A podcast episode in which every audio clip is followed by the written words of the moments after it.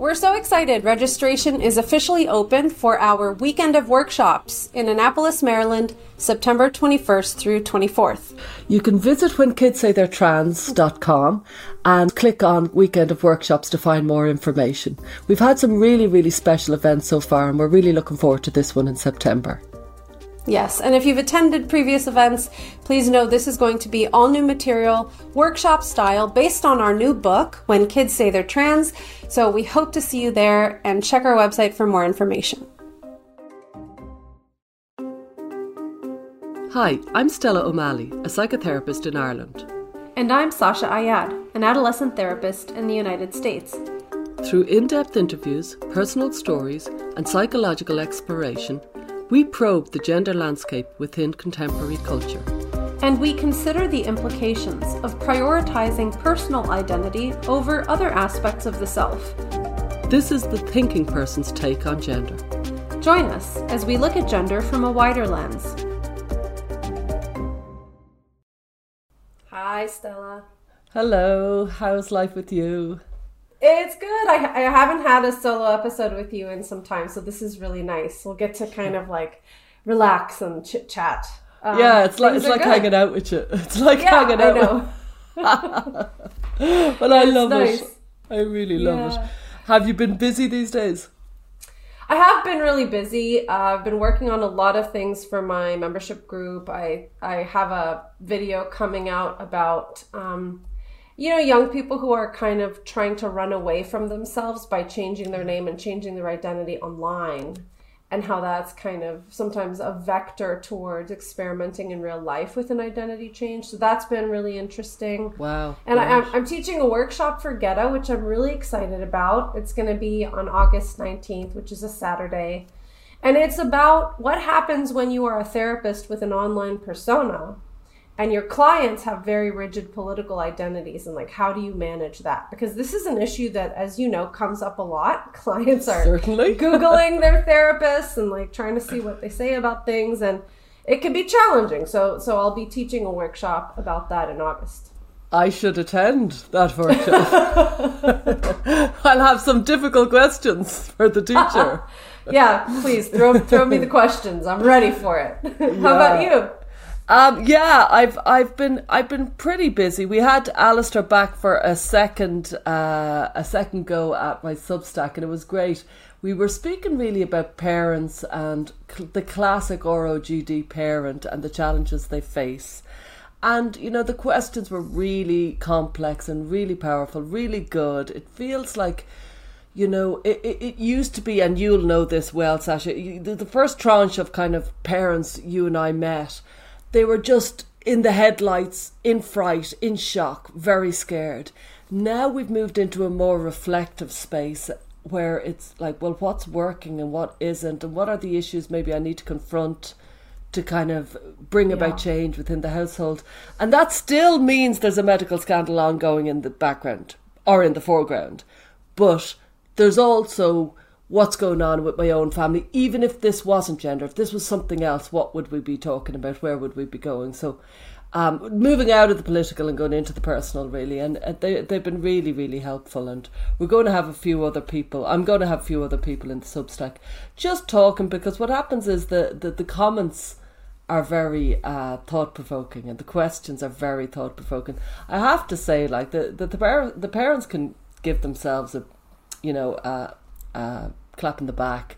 They're so engaged and they're so genuinely trying to get it right, and they've yeah. they're, they're going through the fires of hell, and they're yeah. trying to do it right. It's it's frightening to watch it and awe inspiring, mm-hmm. isn't it? It really is. Yeah, these parents are so deeply, deeply committed and engaged, and like you said, there's a lot of kind of hand wringing of like what we should have done here, what we should have done there. And I think it really helps to remember that even if this particular gender thing, which is is really complicated and it is a scandal, even if this wasn't present, there might be other difficulties that your family is dealing with. So I yeah. think that helps to kind of take the pressure off. Very much so. Very much yeah. so. That's great. Know? And everybody loves when Alistair comes. I mean, he's fantastic. He's amazing. He's such a brilliant speaker. Yeah, you just he give him really anything, and off he I goes. He know. can make anything interesting. But it, he is he's so informed about the parents' issues, and the parents PITT uh, parents of inconvenient truths have their book coming out soon, Yeah. and that's going to be very powerful. It's I think it's fifteen stories of parents, and any of us who've read, you know. PITT like Substack, it's, it's so many amazing stories in it. That'll be out, and uh, or it might be already out by the time this comes out.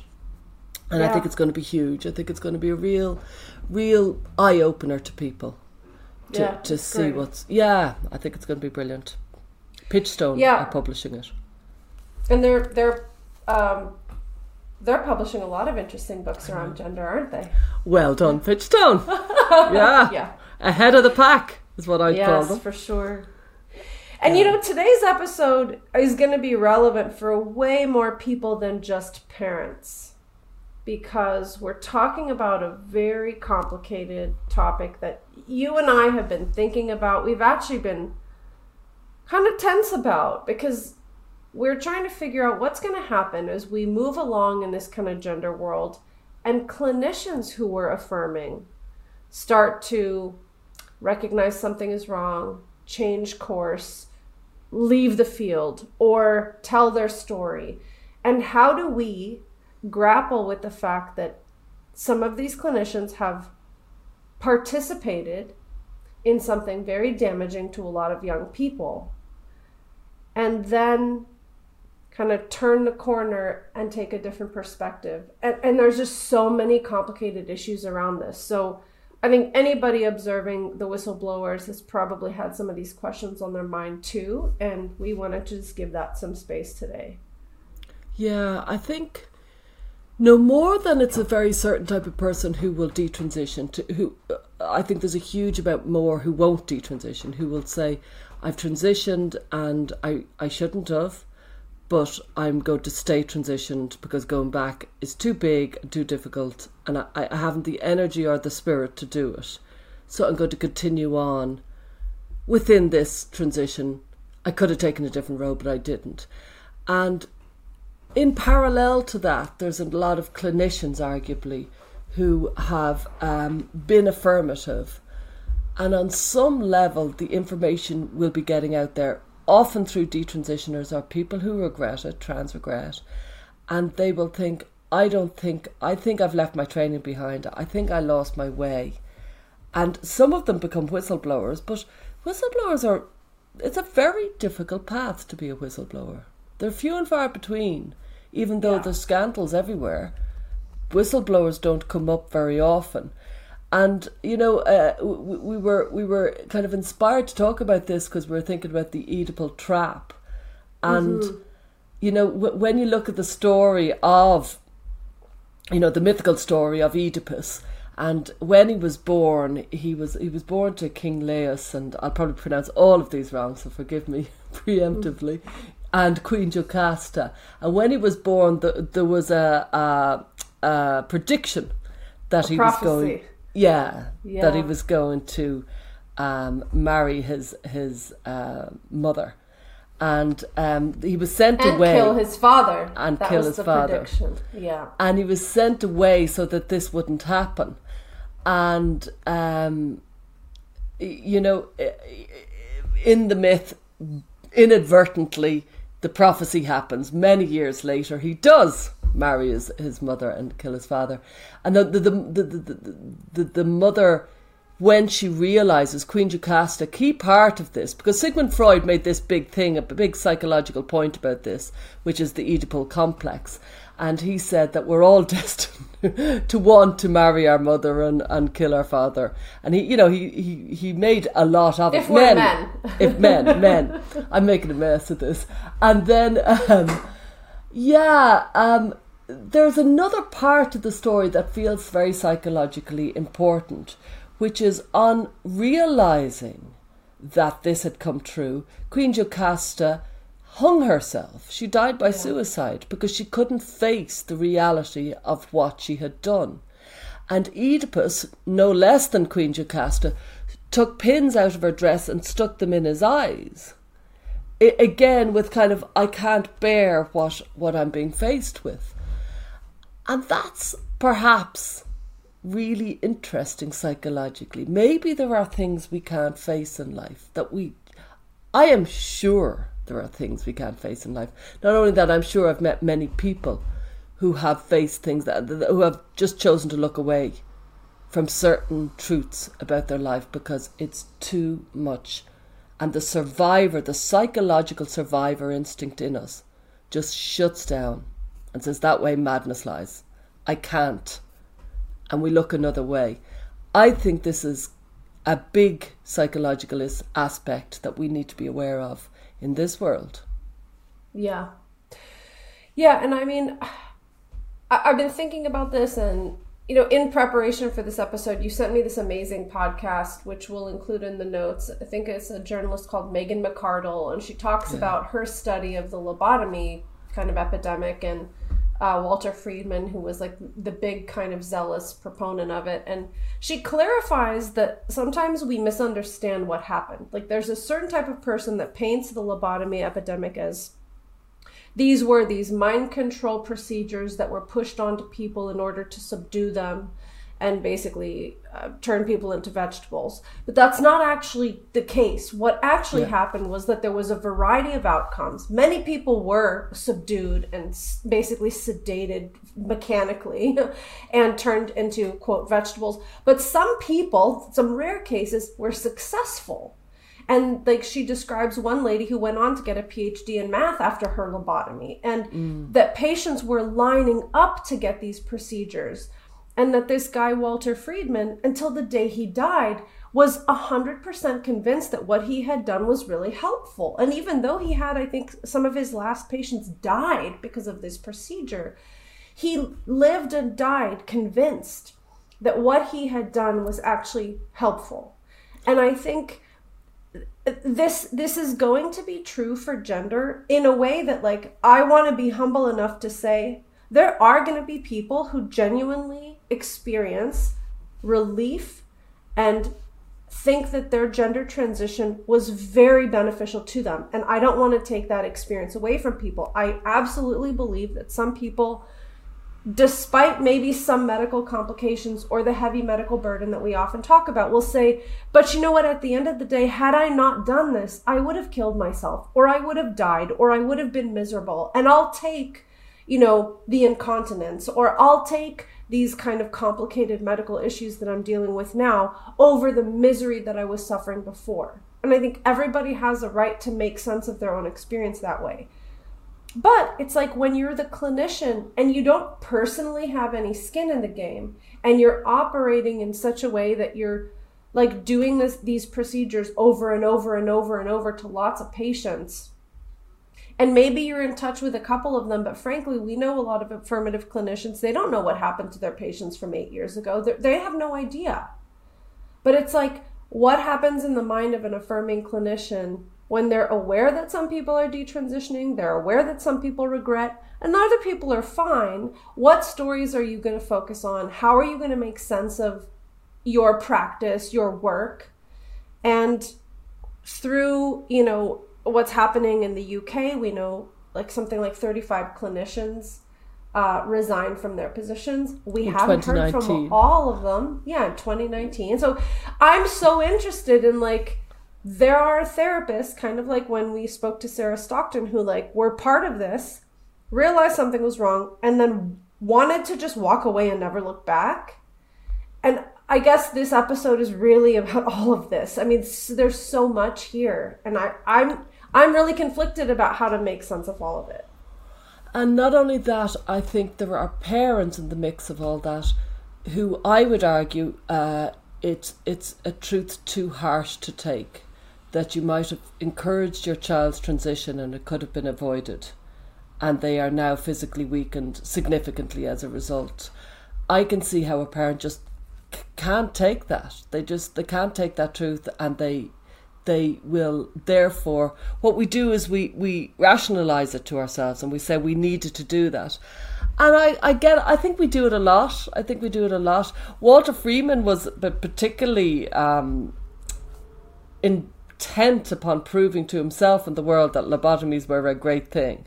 And like you say, Yeah. you know, many of them died, and many of them were, were really left very wounded by these lobotomies. And there he was, dying of cancer, crisscrossing America, going to great lengths to find these people that he had lobotomized to prove to himself that they were great.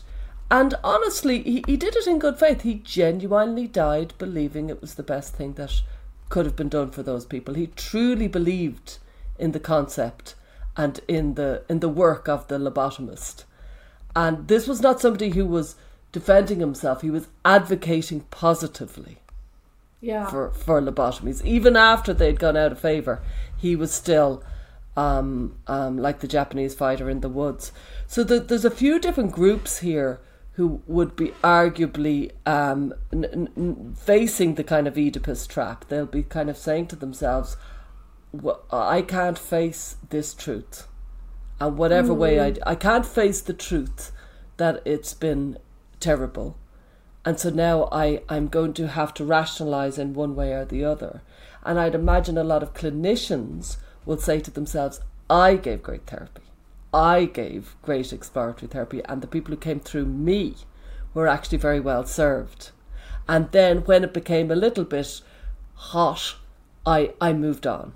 And, you know, I, I kind of did it right. and, like, you know, Yeah. we, we, I could see why. I could see why they would do that. And I'd say parents equally will say, our kid had to transition. They had to. We had no choice. Yeah. We had no choice. And the transitioner will say, I had to transition. And I would argue, we, we always have choices. I know in therapy, when somebody comes in and they tell me they've no choice, in any context, it's my job to kind of hold the space of, okay, okay, you feel you've no choices. And at the right time, perhaps outline some other options that occur to me that mightn't be palatable, but they are there to be explored. yeah. Um, I, I think that's our job, isn't it? To make sure that the other options have been explored. Yeah, and that's the key thing because, like, as we're talking, I was having this little argument with myself in my mind that we're we could be accused of telling a kind of just so story, and we could be accused of basically saying even people who say they like their transition are fooling themselves, which is a bit. It's a. It could be construed as disin, construed as disingenuous. Like even people self-report that they're happy. We're basically saying that's not true. Yeah. But- Who the hell do we think we are? You're right. Yeah, but but I think I think the thing that keeps coming to my mind is like were people given the options? Yeah. And that's that feels like you know another issue about informed consent. If you are basically told it's transition or die, Such a good point. you're not actually making a truly informed consent because that could be seen as some sort of um you know I, I don't know what the term is like there's a term for it some sort of like undue Oh, yeah. influence or it's like coercion or something i can't And it's a catch 22 22 as well, or, or you know, I don't know, Yeah. there's a better phrase, but Yeah. you don't have Yeah. the, I'm sure it's, everybody's shouting at it. Is it Hobson's choice maybe? Where you have, you have no choice. It's a pretend choice. yes exactly And- exactly I, I I think a lot of people took this choice to transition genuinely thinking that they had no option and genuinely thinking suicide was was down down you know the the other road down the road for yeah them. And um, if if that was the case, then they were faced with the wrong wrong choice because actually that's not true. And so Yeah. therefore it's not informed, it wasn't informed, and maybe it's working out, lots of things work out, and maybe it isn't working out, but actually you weren't given the choice in the first place, not the proper Yeah. choice, and it wasn't informed. Yeah. It makes me think of when we interviewed Debbie Hayton, and she's told this story many times. Like, before she transitioned, her therapist basically said, Look, before Yeah. you embark on this process, I want us to explore every single ramification, every single angle, what all your options are, if you do it, if you don't do it, how you'll deal with this, how you'll deal with that. And then kind of coming to this decision after deeply exploring this in a slow way, right? Like the sense of Well- urgency that Debbie had Yeah. Was intense, but the therapist said, I know you feel urgency, but what we're going to do is we're really going to try and look at this from a lot of angles. And then I think at that point, it makes a lot more sense to say this was an informed decision, Mm. which changes this kind of dynamic with the, the Oedipal trap because, you know, there's a sense of like, you can have less regrets if you know you've really explored. Yeah, yeah. That can give you comfort in the dark night of the soul when you wake up and think, should, should I have done something else? Is this all gone wrong? Um, just to kind of further the kind of, of what, what Debbie Hayton said, because I've heard Debbie say that. And then I've also heard Debbie say in an interview with us that there was this kind of mist of get out of my way. So how able Debbie was to actually discuss it, I would say was very limited. Limited. It was like, mm. get out of my way, I'm transitioning. The therapist went so far as to put an actual chair in front of the door and say, that's transition. And picked it up and put it in front of the door. I've always thought it was an interesting technique. I've never done it yet, but I've always thought it was interesting. And said, now. I've always wanted to be one of those kind of kind of active therapist who does something like that, but I never have the charisma to pull it off. But um, yeah, the chair went in front of the door, and uh, the therapist said, "Let's discour- just explore all the other options."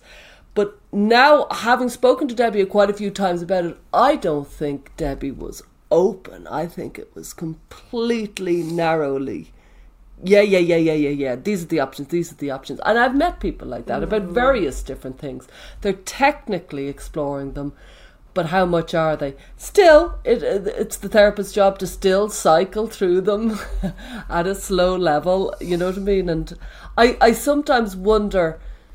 In that manner, and this is kind of interesting. Does certain types of therapy work better for gender ex- exploration than others? Because if you're going to discuss it in a very um, affirming, gender affirming kind of way, arguably you're not going to explore other options because you're going to be led by the client. You're just going to explore what they think, which will be all the pluses of medical transition.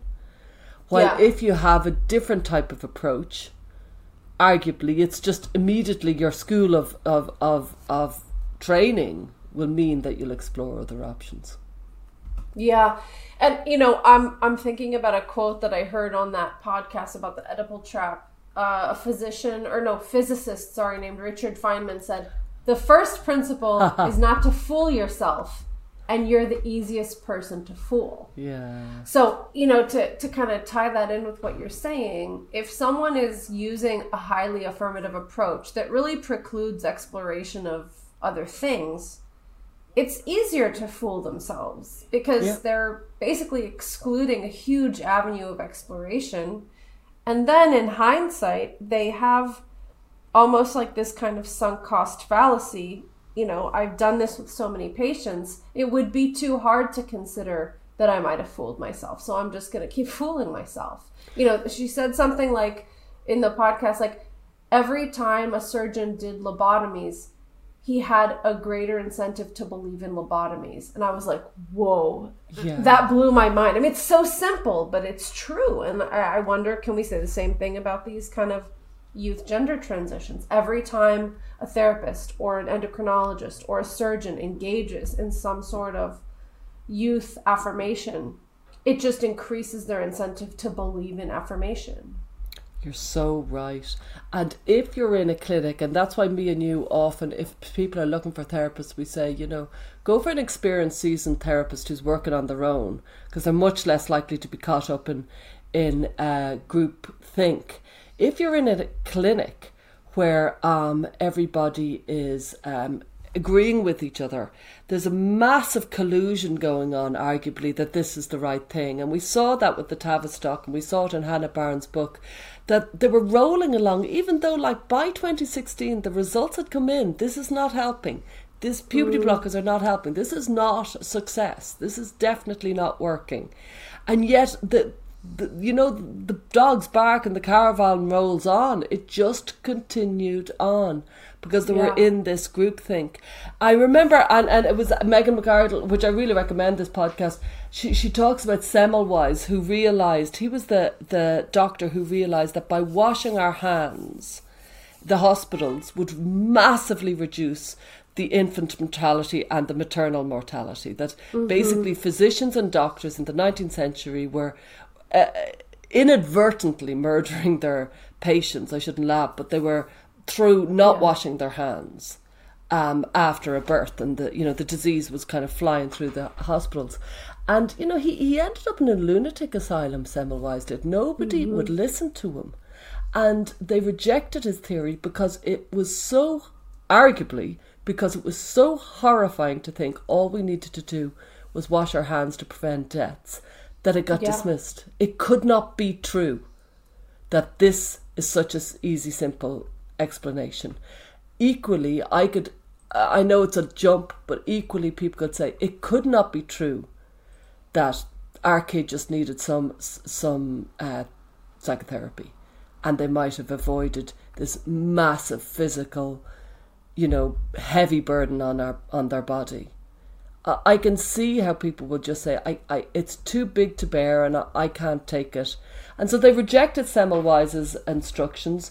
He was like, you know, Pandora, you know, condemned to see the truth and nobody would listen to mm. him. And it drove him mad. It literally drove him mad. And I could see why, even though his, his, his teaching lived on, but he had a very hard time with it. Yeah, I, and so we're we're kind of talking now uh, essentially about all the different people who might be vulnerable to this Oedipal trap of like actually I just have to keep convincing myself that everything we've done is great. It's kind of like that silly internet meme where there's the dog and he's sitting in a house on fire and it says everything is fine. Like this is fine. This is great. Well, that's all of us in the gender Yeah. world. It's fine. Yeah, this is fine. Yeah. And I mean, it's it's true in a way. Like sometimes all the kid needed was just some basic, good old fashioned therapy, and sometimes it's even simpler than that. Yeah. Sometimes it's like you just need a, a summer with your you know grandparents on their farm and just a lot of love and leaning in and like family dinners and like hanging out with the dog. I mean it, sound, it sounds so trite. It's like the touch mm. grass thing which people make fun of but mm. sometimes it's that simple. And when you think about like families who are facing this this fork in the road where one direction is make your entire life around gender Put your child on puberty blockers. Rearrange everything. Get their name legally changed. Develop a new identity for your child.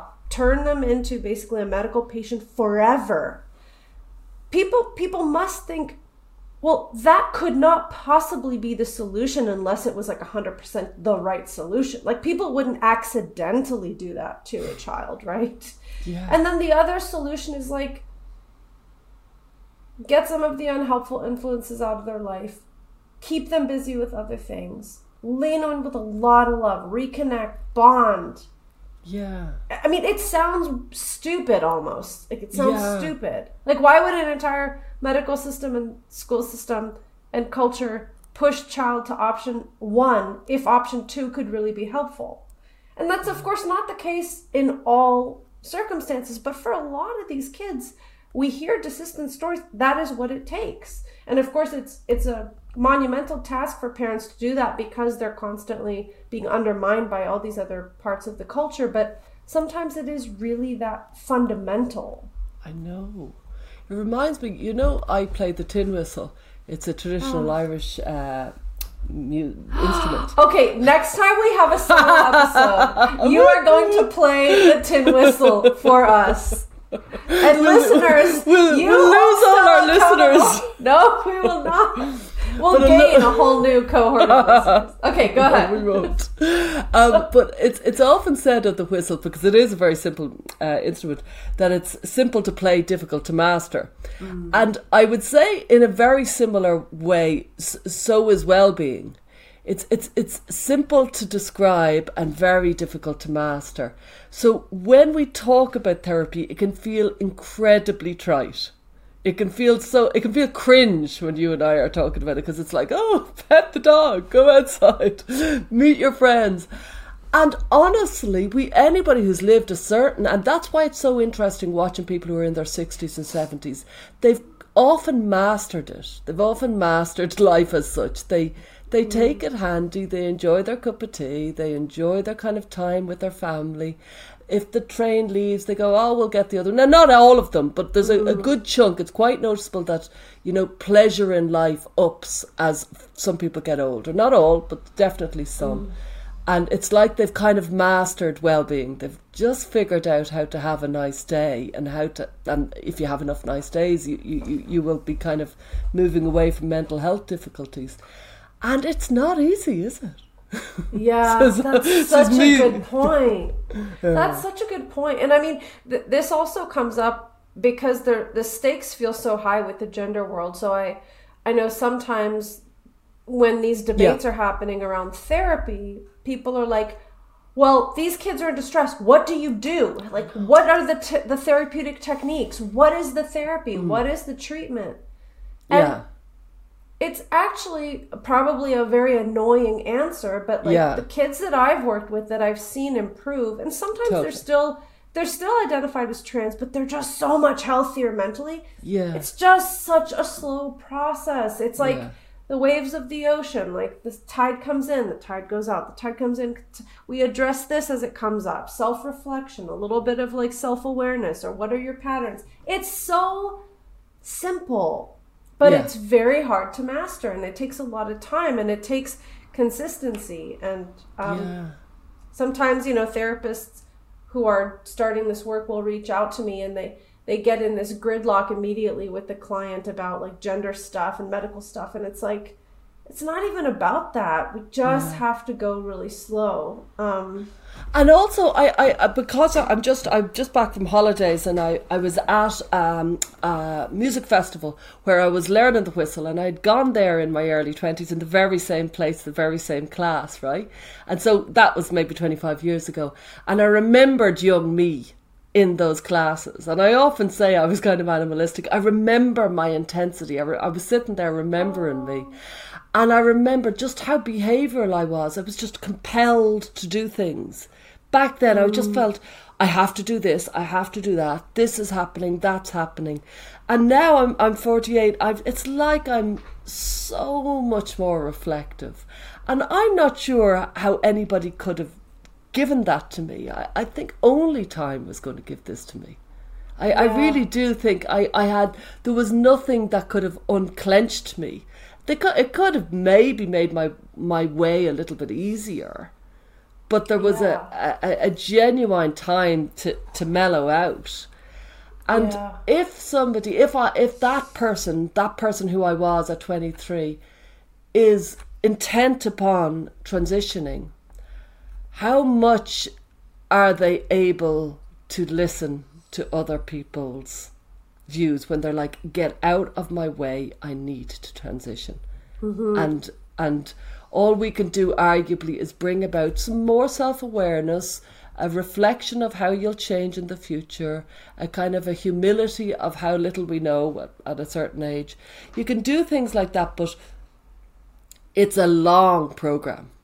This Yeah. is not something that's going to happen in 12 weeks with a therapist oh totally totally totally i i think that's Yeah. very important to remember We hope you're enjoying this episode of our podcast. We work very hard to maintain high quality content for the show. To take an even deeper dive and support the show, join our listener community for access to exclusive content, practical tools, and resources supporting gender and identity exploration. We're so grateful to our sponsor, GenSpect, an international organization which offers an alternative to WPATH, providing a range of education, resources, and supports to anyone impacted by gender distress GenSpect unites many different organizations globally and gives voice to thousands of previously untold stories. For more info, visit genspect.org. And thank you to our sponsor, GETA. GETA is an association of therapists who believe that individuals experiencing gender related concerns ought to be treated using a whole person approach. We connect like minded clinicians, provide educational resources and training, and help people with gender dysphoria find the right help. Visit GETA at genderexploratory.com. And now back to the conversation. Um, I, I want to bring up kind of another angle of this, which you and I were t- talking about before. Um, so many parents and l- let's say like observers of this gender thing with youth from very early on have been saying this is wrong, this is wrong, this is wrong. Yeah. Okay, and then we have very crucial characters in the story, this entire story, of people who are like, oh no, I did this gender affirming thing. I did it to hundreds of kids, and now I'm realizing it was wrong and I'm here to tell my story. Yeah.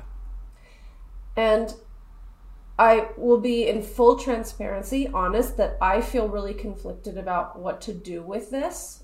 I mean, on one hand, there's a very rational part of me that says, you know, we have to understand this was a medical scandal. Everybody was wrapped up in it. We have to have open arms for all of the people who you know, were brave enough to recognize what they did wrong. They didn't fall into the Oedipal trap. They were honest with themselves. They came forward and they're telling these stories from in the trenches, you know, like they're telling the actual stories of these Yeah. clinics and these cases. And a part of me is like, it's a complicated role to become a hero after you've done something that you admittedly recognize was really damaging. And it's just complicated. And I, I think we just need to give that some space. And I, I'm, I'm really conflicted about how to experience it. I am too. I am too. I think it's it's really difficult. I wasn't there. I wasn't in a gender clinic. I do know when I found out about it, I just thought, no, no, I couldn't be. I don't know what it's like to work in a clinic. I've never worked in a clinic with lots of other therapists, if you follow oh, me. So mm-hmm. I, I, I can imagine, because I've worked in children's home where stuff was going on that I wasn't happy with. I remember I just wasn't happy with the way things were. And I left. You know, I that's what I did. I left. I, I looked at it, tried to change it, didn't get anywhere, left. Now it wasn't quite the level of, of, of nothing like the level of, of gender affirmation, but certainly I kind of got a taste of how I would respond in this. You know what I mean? Wait, when I- you say a children's home, was it kind of like an orphanage or like foster care kind yeah, of situation? it was, it was yeah foster care, uh, residential teenage boys, Okay. and I just I didn't like the derogatory attitude the um the, the people who worked in the place, and I didn't I didn't like. Uh, I remember you know they'd be kind of giving them writing down the menu, and they'd say you know they had a good dinner of you know meat and vegetables, and it was actually like chicken popcorn and chips. That that was technically meat and mm. vegetables. I know it's mm-hmm. minor, but it mm-hmm. used to bug me. no, I get what you're saying. yeah, yeah. The, the notes were very, very polished to what Misleading, was. yeah. very. And I was like, wow, the language is so clever here about what's going Mm. down, and what's going down is really quite unhealthy. So, um, yeah, I left, and I, I know, I think enough of myself to know that if I was in the gender clinic, I think I'd leave, and I think I'd leave sooner than an awful lot of people have left. It feels very uncomfortable for me to hear, you know, people who are in massive positions of responsibility with huge salaries and um, worked in it for, for many years. And like, how long are you in it where you think, well, now you're colluding with it? You know what I mean? How long is kind of now you've become part of the problem? You know what I mean? Because there's a certain, mm-hmm. there's a certain mm-hmm. couple of years, I suppose, that you're figuring out what's going on. Mm-hmm. Then there's a couple of years of you're definitely saying this is definitely wrong. And then you've kind of gone into the problem. You've become part of the problem. And it's Yeah. not for me or you to kind of j- judge that, but it is, I suppose, going to become very uncomfortable as years go by and we meet people who'll say, Oh, thank you for your work and it's great. And I was 10 years trans and kids. And we'll go, Oh, Yeah. Yeah. it's really I- I- difficult. yeah, it's really difficult. And I mean, I think the truth is there are far more people who are continuing to work in gender clinics and Yeah. doubling down. And so, I mean, there's always like a, a kind of compared to what question that we have to ask ourselves. And the truth Yeah. is on the on this planet there are a huge variety of people and personalities and backgrounds and types True. of people and people are going to approach this differently. I think for me when I when I notice that a person in this situation who like used to be part of a gender clinic and has now left, when I sense that there's a- a real recognition, maybe like a sense of remorse, maybe like a real effort to try and be part of the solution, I think that's a really encouraging thing that I can observe.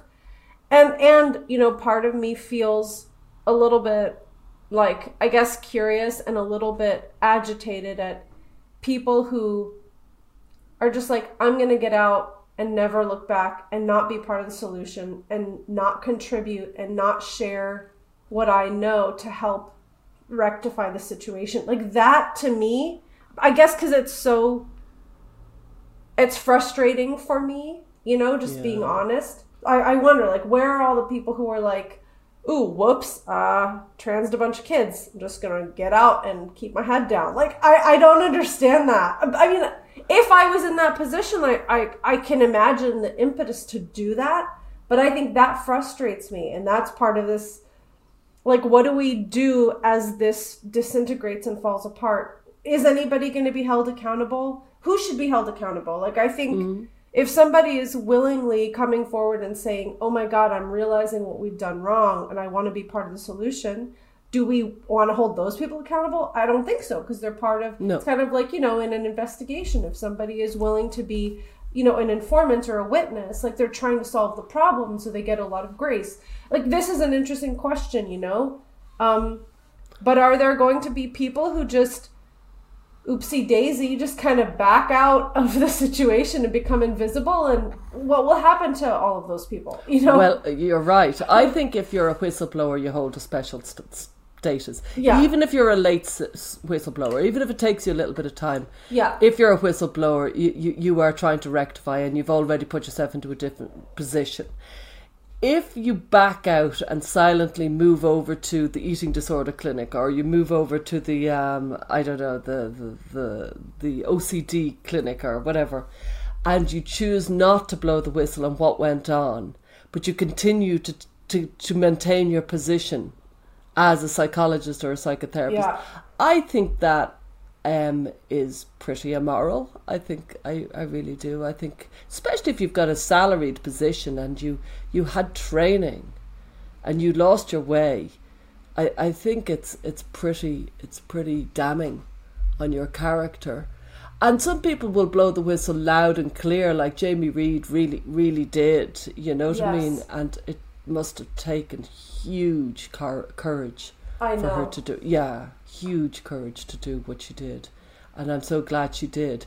But i do think as the whistleblowers come out wouldn't you think more would come? And wouldn't you think anybody who's now in this position and who have heard the whistleblowers they've like i said there's a certain amount of time where you're almost morally okay. I'm going to sound like a priest here but like then there comes a bit of time where no you've you've stayed beyond decency and Yeah. um, I think people they it's amazing what they'll do for a salary. I think it's amazing what people will put up with for a salary. You know, and uh, by the way, you know, you mentioned those 35 clinicians. It was 35 clinicians in 2019 had left the Tavistock, GIDS at the Tavistock. And we now know through Hannah Barnes' book, Time to Think, that, you know, it was really, really shoddy what was going on there. And it's still ongoing, but it'll be closing soon. I, I know it's it's really, producing much better work these days, um, as far as I know, anyway. But those 35 clinicians, we can only name a few of them. yeah we couldn't we name know many some of them. yeah But not very many of them. active, right, right Yeah, where's the rest of them? Presumably they just moved on into different places quietly. yeah Even though David Bell spoke up, Marcus Evans spoke up, even though there was the book, you know what I mean? It's amazing that they feel. I wonder, do they feel tainted for working there and just hope that everybody forgets it? Or do they just think, I cannot think about that time? It was a hard time in my life and I can't think about it. or or maybe they're people who are like no this was totally mischaracterized and i think we did amazing work because i mean hannah barnes did interview some clinicians who kind of took that perspective so Yeah. i you know i don't think we can assume that everybody is like oh no we've made a mistake some people are uh, kind of like in this oedipal trap where they're you know again like we're calling it the Oedipal trap maybe they genuinely only worked with clients who who were so much better after transitioning i'm i'm willing to entertain that possibility So am I. but Um, kind of. some people Yeah. are probably fooling themselves Yeah, and I, I do think there will be a huge amount of people who have worked in pretty mindless clinics that were transing a lot of people, uh, children, young, without thinking about it, without informed consent, I think a lot of them will say, "My patients, my patients got good treatment. Whatever was going on, Yeah. but mine was good." That's the way we rationalise every single other decision we make. We think I, I did the best with what I can, and you know, Maya Angelou said that lovely quote. You know, you did with the best with what you knew at the time Yeah. and now you know better, you'll do better type thing. And it's also a rationalization, isn't it? It's also a way of rationalizing, you know. And yes, we do do the better, the best we can, and sometimes the best is pretty weak and it's it's pretty cowardly. Yeah, and I mean I think this is the thing. You know, we're we're all human beings. There there are various levels of engagement, interest, energy, passion, dedication that you find in a field. You know, like you take Yeah. you know 10 different teachers for example and you're going to find some teachers who are just amazing and they t- touch the child's life and they can change the direct you know direction of a young person's future and then there are other teachers that are just there for the paycheck and then there's a variety of people in between and of course the same is true for therapists therapists are not some kind of magically hand selected cohort of you know careful geniuses. Yeah, yeah, there's a variety of people and you know i'm i'm thinking about something you said earlier that i just want to raise um, when you were working in the children's home. I used to work in a state supported living center in texas and it was basically like a residential kind of campus where people with intellectual disabilities lived there and there were a variety of different kind of levels of functioning. So there were some individuals who lived there who had to be fully like bathed, cared for, fed, teeth brushed by other people. And then there were individuals who were like my clients who were ambulatory, they could like walk around on their own, they you know had relationships, they talked, they they did all the like kind of normal things, but they all were intellectually disabled. And they had a lot of complicated mental health issues. And I was hired to actually develop a counseling program. There was no counseling program in this facility. And anyway, I was there for a couple of years, and there were a lot of things that I noticed which I started to feel uncomfortable with. Like stuff like what you described. Like, you know, if there was, let's say, some sort of an issue with a, a client or a resident, the paperwork that had to be written up would be written in such a way to really um, make the staff seem like they were completely not in the fault and it was the client's fault. Or Yeah. vice, you know, things like that The language, very clever yeah, the language. Yeah. and there was psychiatrists on staff, and like I thought a lot of my clients were over medicated to be, you know, a little bit more manageable for their staff because the staff were all totally like overworked, kind of un- not qualified to really be dealing with the complexity of issues that were part of their job. And then sometimes, you know, if we had residents who let's say were sent to the psych hospital for like a really acute situation, they'd come back even more medicated, like walking zombies almost. And our staff would be like, oh my God, I feel so sad for so and so. Look how medicated they made her. So there's always a question of like relative to what. And then just one other thing I want to say about this a lot of our clients had really aggressive behaviors. Like I was physically attacked by a client there.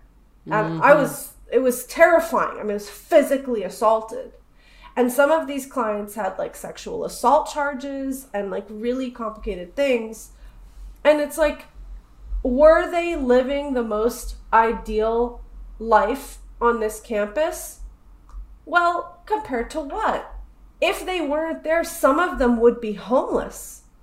Some of them would be in jail. Some of them for sure would be drug addicts. Some of them would have been trafficked into sex work. Like, I know 100% that would have been the case. Because some of these girls were incredibly innocent and naive and didn't understand, like, anything that's going on around them. So they lived amongst their friends. They had relationships. They were cared for. They were fed. They had their own bedrooms. Each person had their own room. And they, they, they lived a life that was pretty good compared to the alternative. And so when I when I think about that, I could be accused of being part of this Oedipal trap, right? Like Sasha's just justifying the over medication of her patients because she's thinking about their homelessness. But in reality, like on planet Earth, that is that is the choices that they c- kind of could have had laid out for their lives. And maybe if all of them had incredibly wealthy families, they could afford to go to some super specialized. But these are people who come from like a variety of backgrounds. Some of those clients actually were born with deformities and their parents dropped them off as babies and drove away and never came back for them.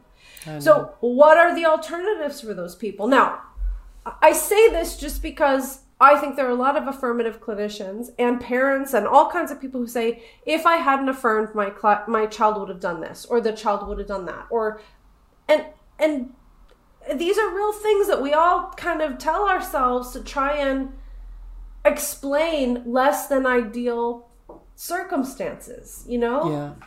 Yeah, well, what you what you brought up has really reminded me of, you know, what, what replaced lobotomy, and you know Walter Freeman's great great solution of lobotomy was heavy psychiatric drugs. Yes and that yeah. sedated people. So we moved from lobotomy to really heavy drugs that literally turn people, like you say, walking zombies. And some people are horrified by that. But it was arguably better than getting a, an ice pick and putting it through your eye to, to kind of pick at your brain, which is what the lobotomy was doing. But um, it's very interesting when you'd start thinking about well who who are some of these people sedating? Some of them are very violent and when you're violent at six it's fine but when you're violent and you're a 26 year old man because of whatever your mm. challenges well then society has to make these hard decisions. And yeah we could rationalize it all we want but we also have to make the decisions and i, I don't think we have any option. So I, I think it's a fair enough rationalization i think. Yeah um, yeah, I remember like hearing about uh, in the Megan McArdle's podcast. Russ Roberts, the guy who was interviewing her, and it was really good. And he was talking about these yeah. dementia pa- patients who just scream all day, literally scream all day. Yeah. I, and I could see how the workers say, no, they have to be sedated, or I can't work here. I, I, I can see how that would happen. And when they brought that up in the podcast, another thought I had was how how is that person who's screaming feeling? I mean, are you happy if you're literally screaming all day? Wow. So it, it, these are very complicated issues, and I mean, I think this is why I think this is why you and I are trying to put forward alternatives because, like, everything we've talked about so far is is something that comes up in the context of there's no alternative. You know, mm. like when there was no medication, lobotomies were used. I mean, it's not a great mm. solution, right? But it's always like, well, what else can we do? Mm. And I mm. think that's that's as we know, we've you know interviewed the affirmative clinicians. That's what they say. Well, if we didn't do this, the alternative was a miserable life or self self castration or something like that. Like when we talked to Anne Lawrence. So oh, that's why I think the whole point is like we have to put forward alternative possibilities, or else people can just keep saying well, if we didn't, then it would have been a catastrophe. And they were mm. even talking, I think, in that podcast about something about like nuclear war or something. Yeah. And, decisions being made and and the justification being, had we not done this, so and so million people would have died. And it's like, well, how do you know that actually? Mm. we don't well, know. It, it was the justification for, for releasing the atom bomb that a million yes. Americans would have died. And then they went on to talk about political leaders, by and large, never put their hands up and say, we made a mistake. They, they yeah. never say that mass bombing, that, that bloodshed, that war was a mistake. That never really happens in, in real time. It might happen as the histor- the analysts in history declare that was wrong or this was wrong. But in real time, it doesn't happen. And in the meantime, we have people uh, uh, in our experience right now in real time making decisions that could end up being massive, massive regrets. Watching people make and parents watching children make what they believe is a massive decision that will be very regrettable, whether they admit it to themselves or not. And it's it's a very difficult thing to behold, but you've got to, on some level, I think we've got to be aware of we we have free will, and when you're an adult, the the freedom to do as you wish without hurting other people is is the key freedom. It, it really is. So, I do think people like Anne Lawrence would transition. She, we had her on the podcast for those who don't mm-hmm. know, and she's a trans oh, woman. Yeah. She's in her seventies. She, she she would transition no matter what. She never let it go. She was going to transition, I think, one way or the other. Now we have to kind of put into in society, mm-hmm. th- uh, make sure that this is accounted for within society, so that it's it's not causing an imposition on other people. Like it has to be on some level, kind of.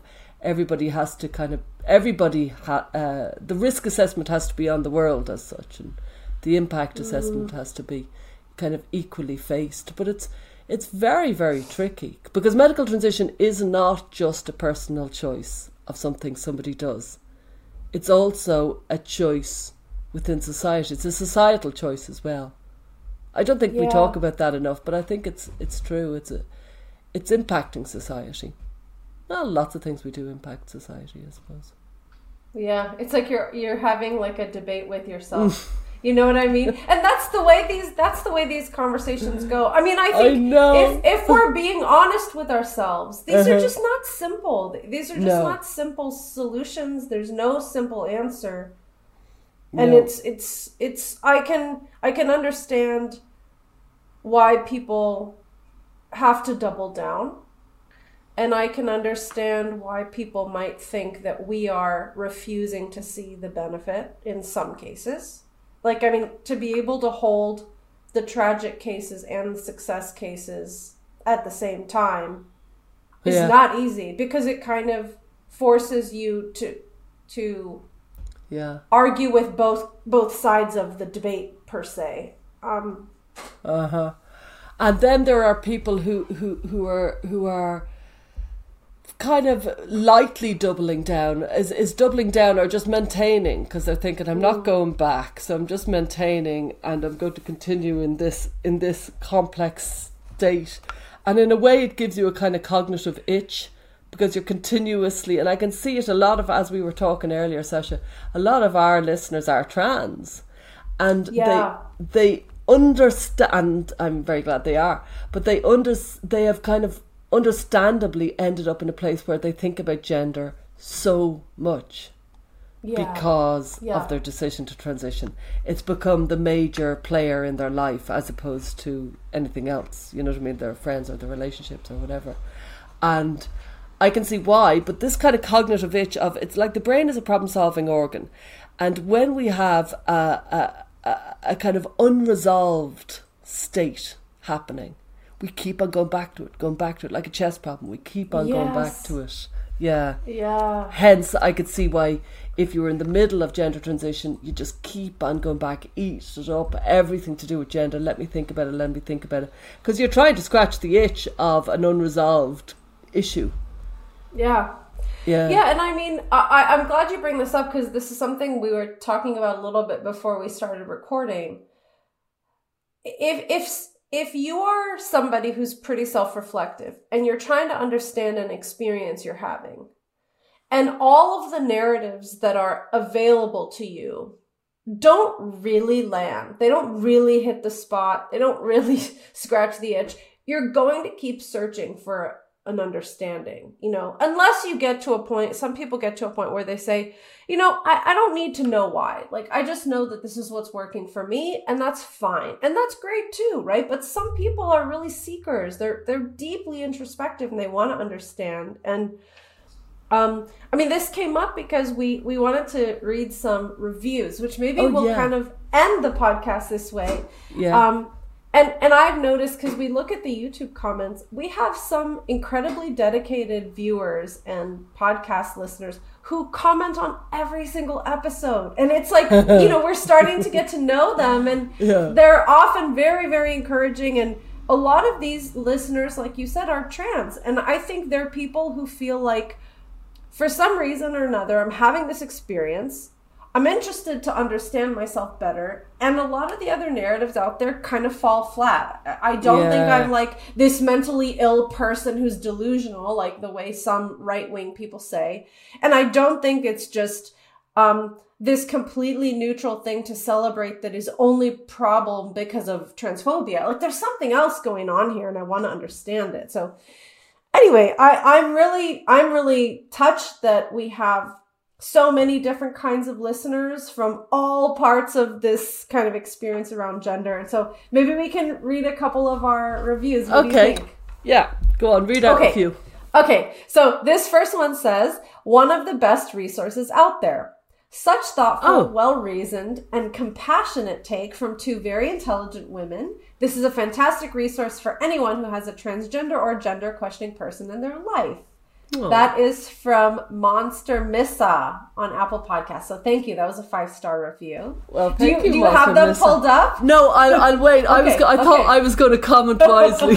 I'll pull them up. okay. You go okay, to the I'll next read one this. and I'll yeah. read this next one. Um.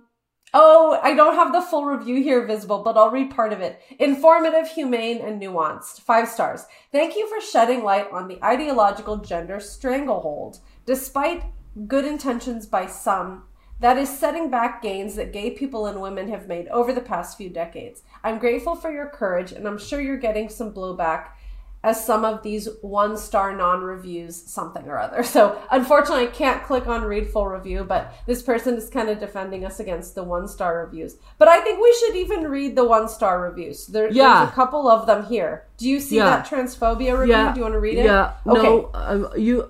I'm just reading another one. Even the face. Okay. Even in the face of. It just made me giggle. Even in the face of a manic guest shouting and clicking at them. These two stay calm and address the guest, ask thoughtful questions, and put together a riveting podcast on a very difficult subject. I have a feeling I know what what episode that was. Yeah. I think that's a reference to our James Cantor episode, which I wrote a long tweet thread about it. I really enjoyed having Ah. James on, but some of our listeners were protective over us. They felt like And, and can I say, you know, some people are a character, and James Cantor is definitely a character. And when you meet them, you kind of, there's often a moment where you go, what? Uh, and then you go with the character. You understand Yeah. what they're like. And I don't mean a character in a in a dismissive way. That they're a very spec- idiosyncratic person. They're very, Yes. they, they have their way, and I would say he's definitely yeah. clicking at them. Take Okay. out another review there. Go on. Okay, so this one says transphobia. That's the title of the review. Okay. It has one star. Just from the descriptions, it looks like this podcast tries to put on a pseudo intellectual veneer on their transphobic ideology, pretending to come from all sides, but mostly promoting anti trans sides. Okay, and I'll read another kind of one star review, but I don't have the full review here. Uh, podcast about the complex topic of gender identity from a simplistic binary mindset and a narrow minded point of view. This podcast engages listeners in a very biased examination of gender identity as a whole, pushing anti trans ideas with misconstrued science and a perverse understanding of something. I'm so sorry I don't have the full review I- here. I've got I've got a full one star Okay. review in front of me. Okay. These these podcasts purport to offer impartial advice around gender dysphoria and transgender issues. However, it appears to be mostly gender critical propaganda, more typically promoted by religious conservative groups rather than by the Oh. vast majority of the scientific and medical and neurological community. I find the the whole premise to be deeply misleading and seem to invalidate transgender lives. I have to say the jump to religious at It's this funny, stage yeah. it feels a bit disingenuous by now. Oh my god. At the start I thought, oh god, they're calling me religious. But now, all these years later, and they're still saying gender critical is religious, eh, it feels very dishonest at this stage. Yeah, and I mean, I think people are not really listening to to us. Listen to me. so listen to me. But I mean, to call to call our podcast religious is so far from even remotely the truth. That's it's just it's just patently ridiculous. And to say it's simplistic, I think we get pretty deep. I don't think it's simplistic what we do here, but anyway, there, there's some positive reviews too. Balanced and informative.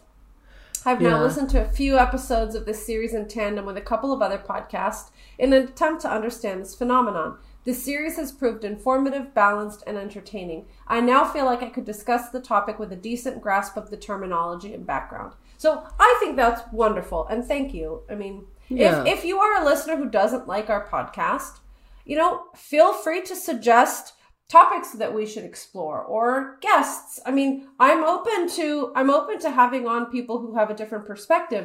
Unfortunately, and, and we've talked about this before, people who are highly highly ideological don't seem to be interested in having any kind of dialogue. I mean, we had Steensma and DeVries on, and I would say they're probably furthest from our perspective, but we engaged in a respectful conversation, and it was fine. So, um, if you if you don't like our show and you have ideas on things that we're misrepresenting, you know, let us know.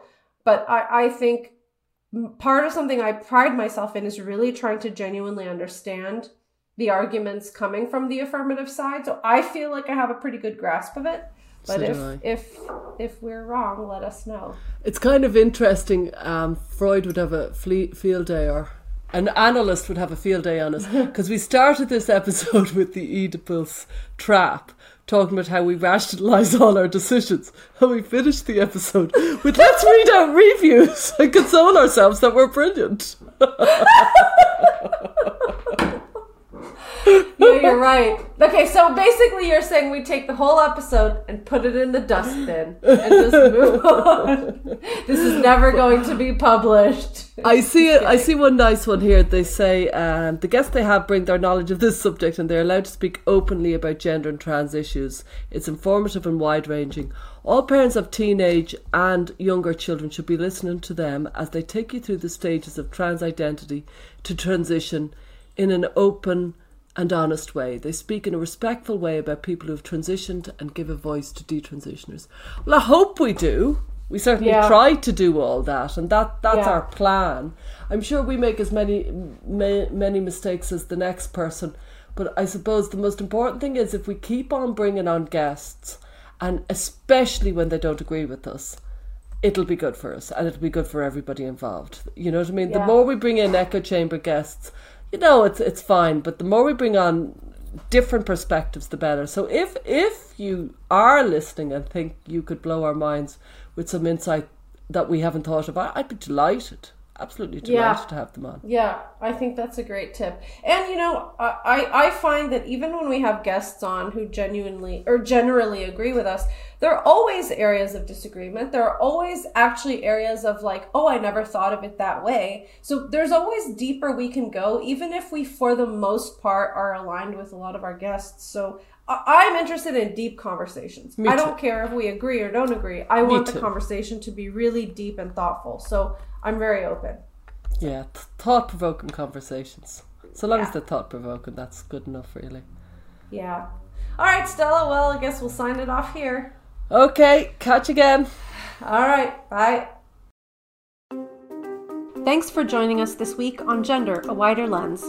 Listener support means a lot to us. If you enjoy the show, please like and subscribe on iTunes and leave a review. For more information, visit widerlenspod.com. There you'll learn about joining our listener community, how to contribute to our show, and where to find us on social media. Our discussions are for educational purposes and are not intended as a substitute for mental health services.